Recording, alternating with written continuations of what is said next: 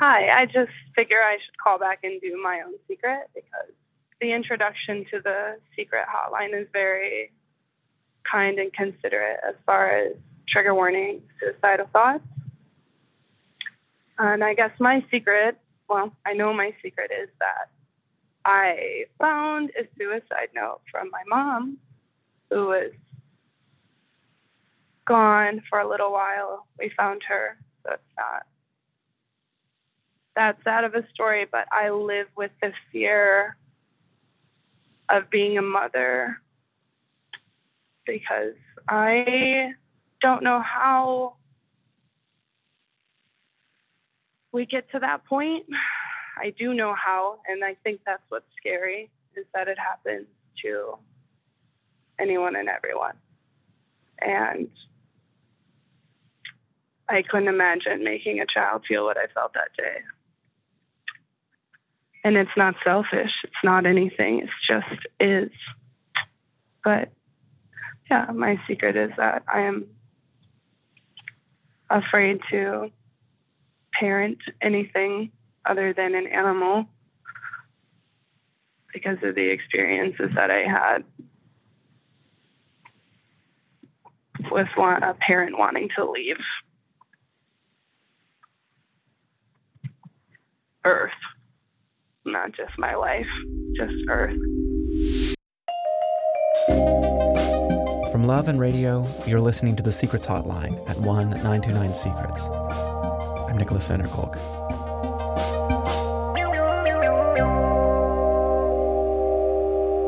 A quick note the rest of this episode is going to be my conversation with the opening caller. And just in case it wasn't totally clear, her mom was found safe. I only mention that because I have no interest in creating any kind of confusion around that fact to build some kind of narrative tension or whatever. Um, also, as should be fairly obvious by now, this show deals quite extensively with suicidal thoughts. So, you know, that might not be something you ought to be listening to. I don't know. You have to decide that for yourself.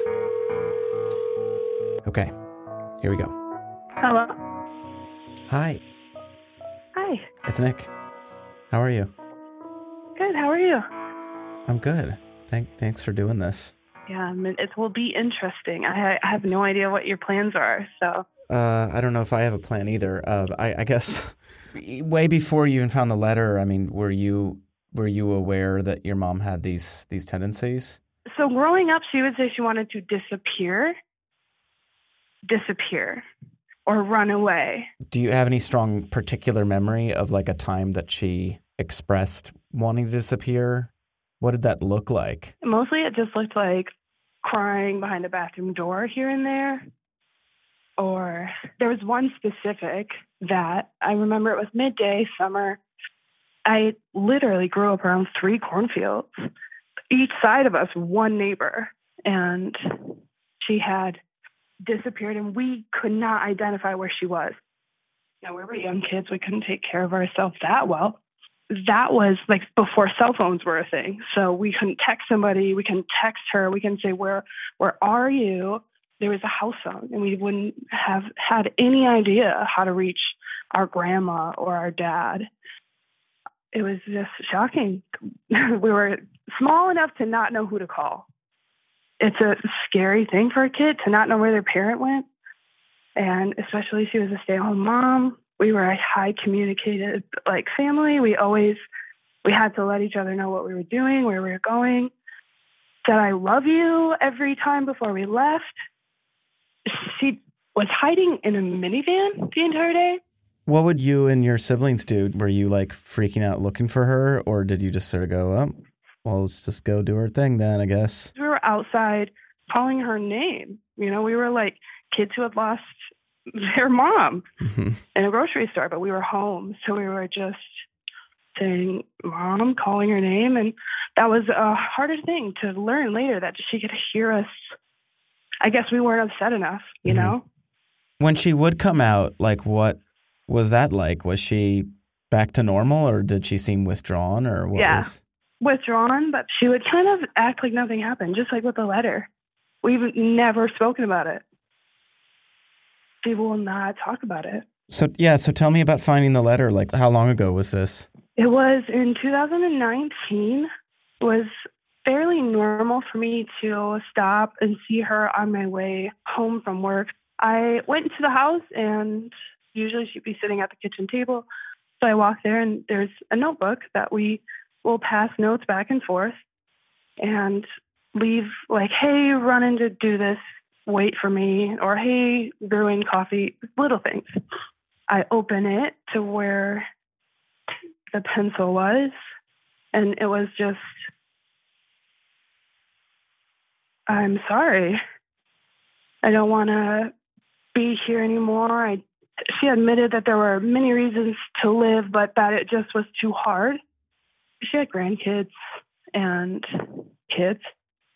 All those things were kind of noted, but just said it was too much. And the financial burden of existing, she had just lost her sister and that she was going to kill herself and that we would essentially be better off for it. We would have financial gain from it, even. What can you say to any of that? But can you just throw money at that? Probably, I don't know. Just, I'm analyzing it now, but that's not what happened then, obviously what happened then is that I pick up my phone and I start calling and I call and I call.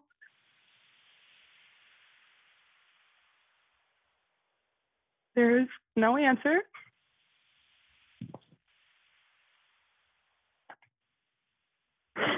Sorry.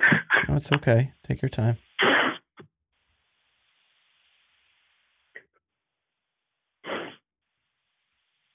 The moment really felt like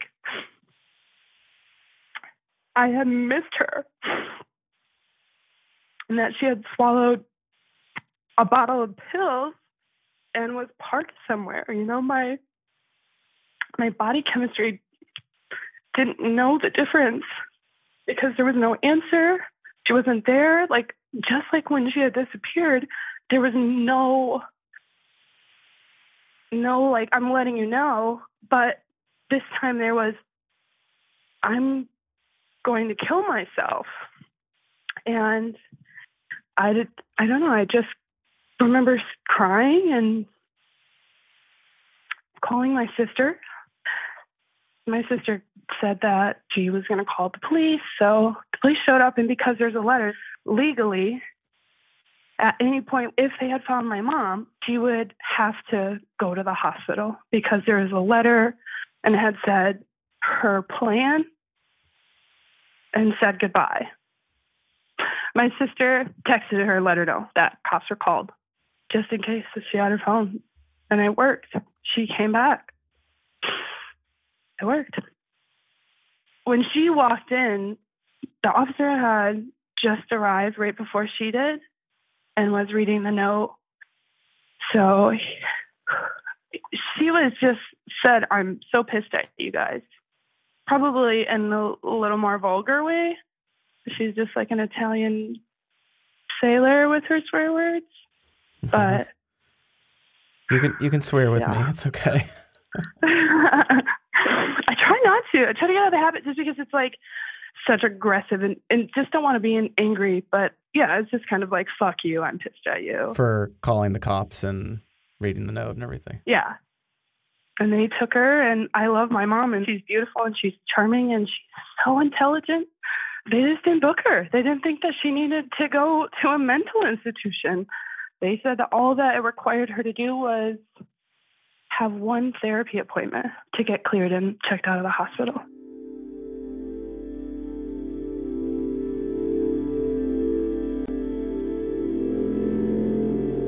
life has kind of been like I don't want to say suicide watch because that's excessive, but you know, I'm not left very far from where I can reach her. I'm not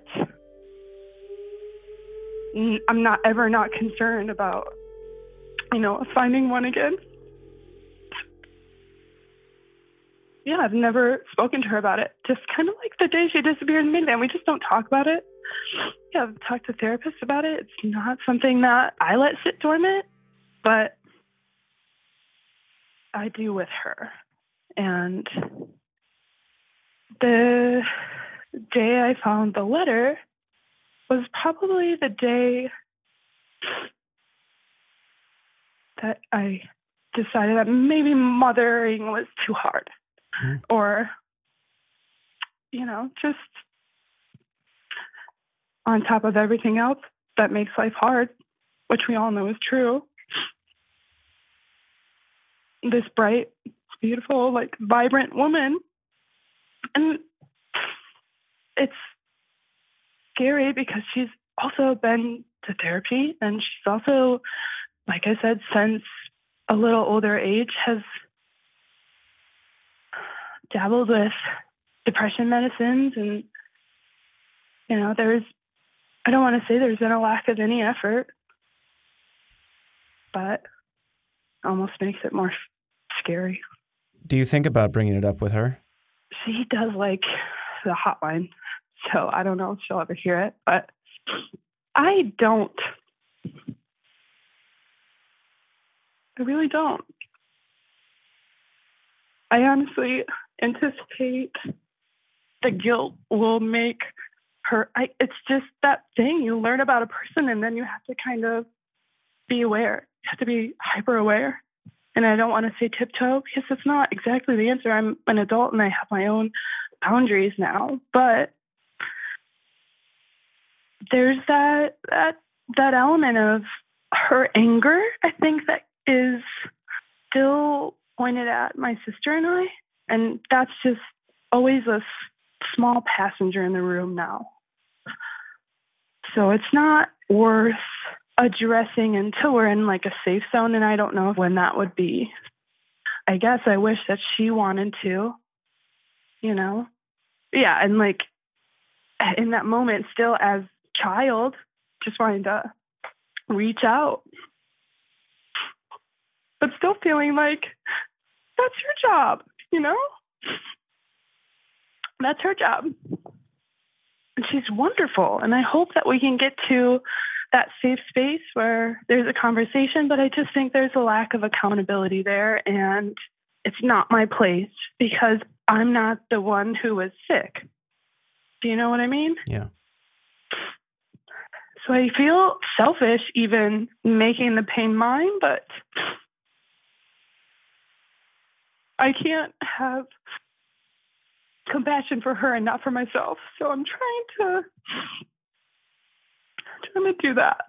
Yeah, I, I definitely don't think it's selfish for you to think about how this affects you.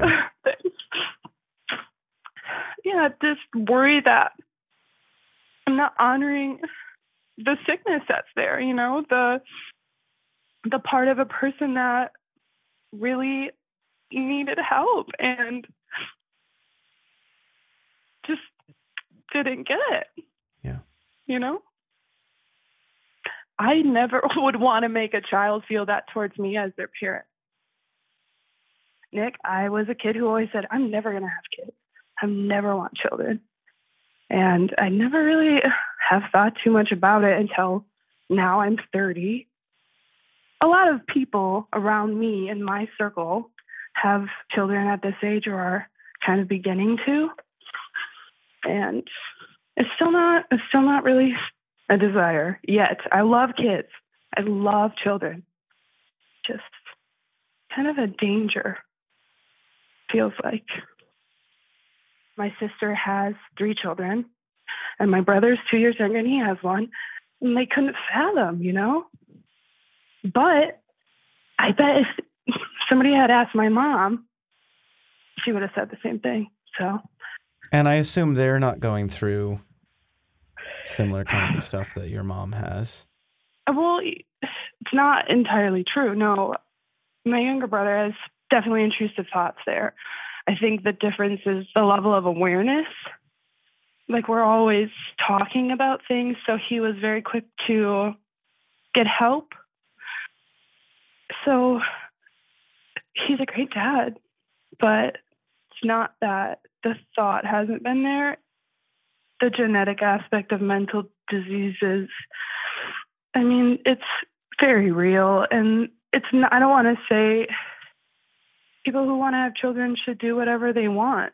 But for me, the level of awareness and uh, fear of repercussions that might be are enough.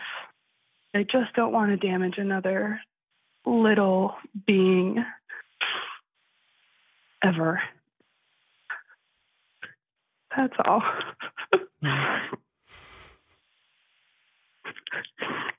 I know I went on for a minute, but no, it's okay though. Thank you for letting me go on. Of course. Um, listen, will you keep in touch? Let me know how this sort of unfolds. Yeah.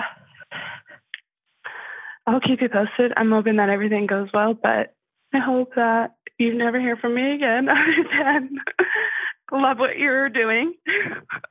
You. It's so great to talk to you. Likewise. I know this is not easy to talk about. Most people that I contact, they turn me down. They don't want to talk about yeah. so. It's nerve wracking for sure. It's nerve wracking for sure.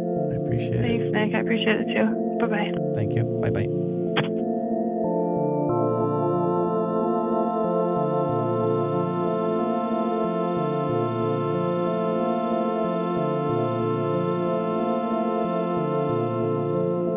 That's it for the Secrets Hotline. For now. Part of the reason that I wanted to play this conversation is once in a while people call me because their secret is that they're having suicidal thoughts. And if that's the case for you, don't call some dumb podcast. Call an actual suicide hotline with trained professionals. If you're in the US, that number is 988. Of course, you can always leave any other kind of secret or any other feedback you might have about the show at 929secrets or at secretshotline.org. If you change your mind and you call back within 24 hours, I will not publish your call. Our opening theme is by George Langford and our end theme by Stephen Jackson. The Secrets Hotline is a labor of love and radio and made possible thanks to our supporters on Patreon. Thank you. If you want to help keep the show going, you can contribute at loveandradio.org slash member or help people discover the show by writing a review in your favorite podcast app. I'm Nicholas Sardine Punch Punch Vanderkolk. Thank you for listening.